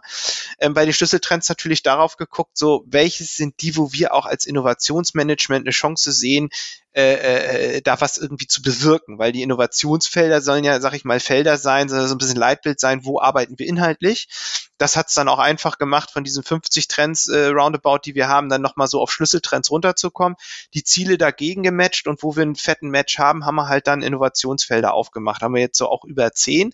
Da sind ein paar aktiv, weil wir natürlich auch als Person, die neu im Innovationsmanagement sind, auch Projekte mitgebracht haben, also auch Projekte, die vor der Transform, also vor dieser Umorganisation liefen, äh, sind teilweise noch sehr wertvoll. Die führen wir natürlich weiter.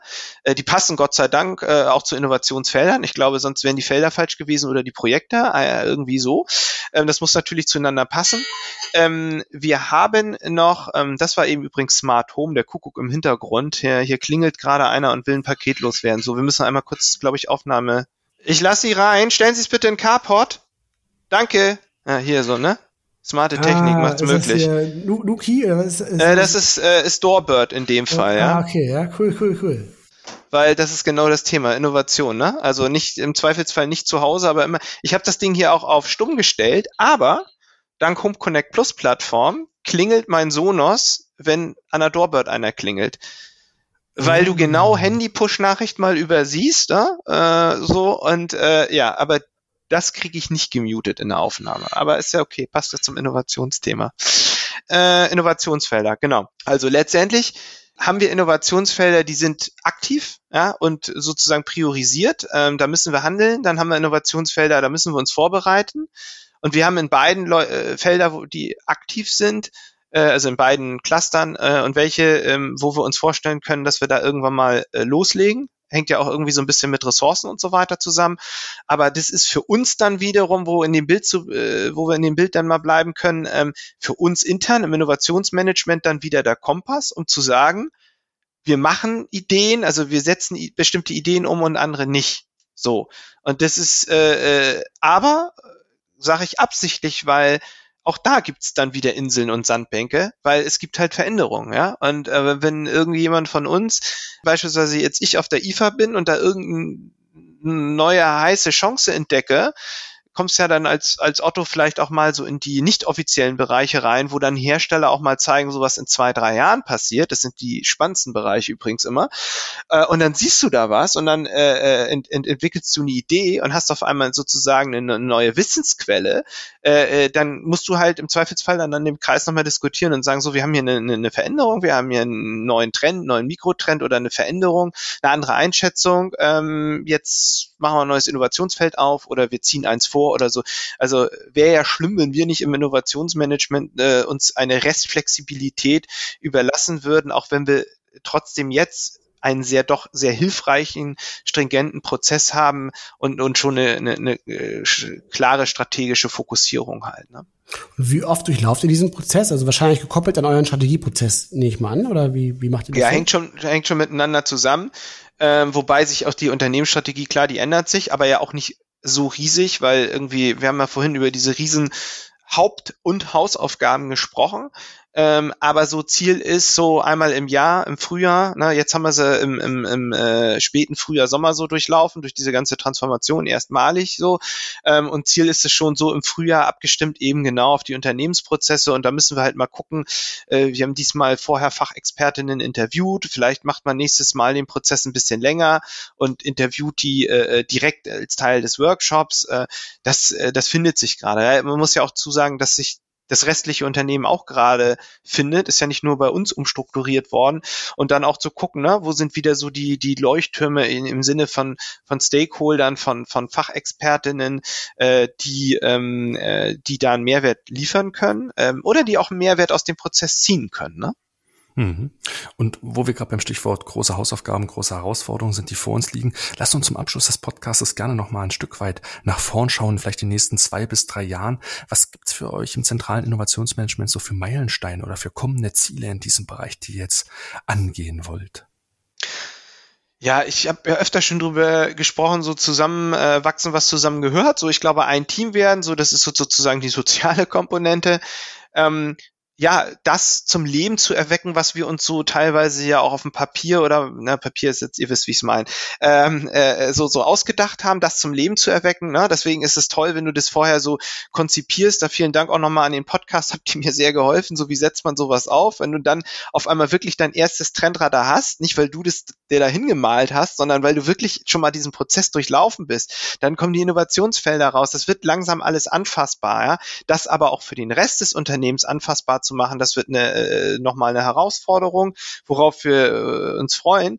Letztendlich wollen wir unsere, unsere äh, äh, Vision äh, oder unsere, unsere Mission irgendwie erfüllen. Ne? Das, wir, wir wollen dafür sorgen, dass sich Otto an den richtigen Stellen weiterentwickelt und äh, wir auch innovative Geschichten erzählen können, ja. Und da merkt man auch schon eben, das sind auch diese, da haben wir vorhin über die Ziele gesprochen, unterschiedliche Ziele, die du damit so ein bisschen ansprichst ähm, äh, so richtig äh, an den richtigen Stellen entwickeln, aber eben auch darüber sprechen. Manchmal entwickelt sich vielleicht was auch nicht richtig, aber du kannst trotzdem darüber sprechen.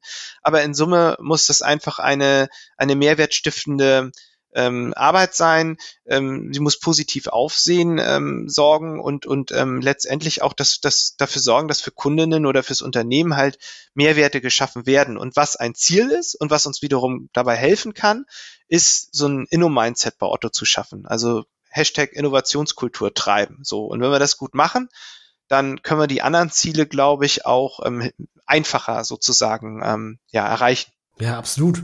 Lass uns doch auf jeden Fall mal gucken, ob wir nicht Ende nächsten Jahres doch mal sprechen und mal gucken, äh, wie sich das so entwickelt hat. Hätte ich auf jeden Fall total Bock drauf, weil die Folge mit dir hat super viel Spaß gemacht und ganz viele spannende Insights zutage gefördert, von denen unsere Hörerinnen sicherlich total profitieren können. Da einfach mal so in den Maschinenraum eines großen E-Commerce-Players hier in Deutschland mal reinzuschauen, wie ihr das Thema Innovation spielt und wie ihr auch dieses Thema transformiert habt und auch welcher ähm, welche Rolle du daran hast. Das war total spannend, das war so aus erster Hand von dir zu erfahren und ähm, auch sehr lebendig erzählt von dir, also ganz großartig. Ganz herzlichen Dank. Ja, herzlichen Dank, dass ich dabei sein durfte. Wie gesagt, ähm, jetzt sozusagen im äh, beruflichen Lieblingspodcast selber mal sprechen zu können. Es hat mir auch riesig Spaß gebracht und ich hoffe vor allen Dingen, dass es den Hörerinnen Spaß bringt. Das hoffen wir auch. Wie kann man dich, Jörg, kontaktieren, wenn man Näheres erfahren will über das zentrale Innovationsmanagement, über das ganze Thema Innovation Evangelist? Wie erreicht man dich am besten? Wer vorhin zugehört hat, der kann es ahnen. LinkedIn ist so das Mittel der Wahl. Äh, gar nicht, äh, ja, kontaktieren gerne, ähm, aber auch, glaube ich, einfach so folgen, weil, ähm, wie gesagt, die Rolle ist viel darüber zu berichten, über Trends und was wir so bei Otto machen. Und äh, ich, ich, ich hoffe, dass ich da dann auch, wir können gerne im Jahr nochmal sprechen, aber vielleicht in der Zwischenzeit auch so den, den ein oder anderen Mehrwert leisten kann über, über spannende Geschichten, ähm, die wir so zu erzählen haben. Sehr gut. Dann tun wir deinen LinkedIn-Kontakt mit in die Shownotes. Am Ende bleibt uns immer euch recht herzlichen Dank fürs Zuhören zu sagen. Wir hoffen, dass euch die äh, Gedanken und die Ideen, die wir immer hier mit euch teilen, in der praktischen Arbeit weiterhelfen. Wenn euch der Podcast gefallen hat, dann teilt ihn gerne, empfehlt ihn weiter an Freunde und Kollegen. Wir freuen uns am meisten darüber, wenn ihr uns bewertet. Wer Themen und Feedback für uns hat, der schreibt gerne an podcast.trendone.com und dann hören wir uns wieder in zwei Wochen.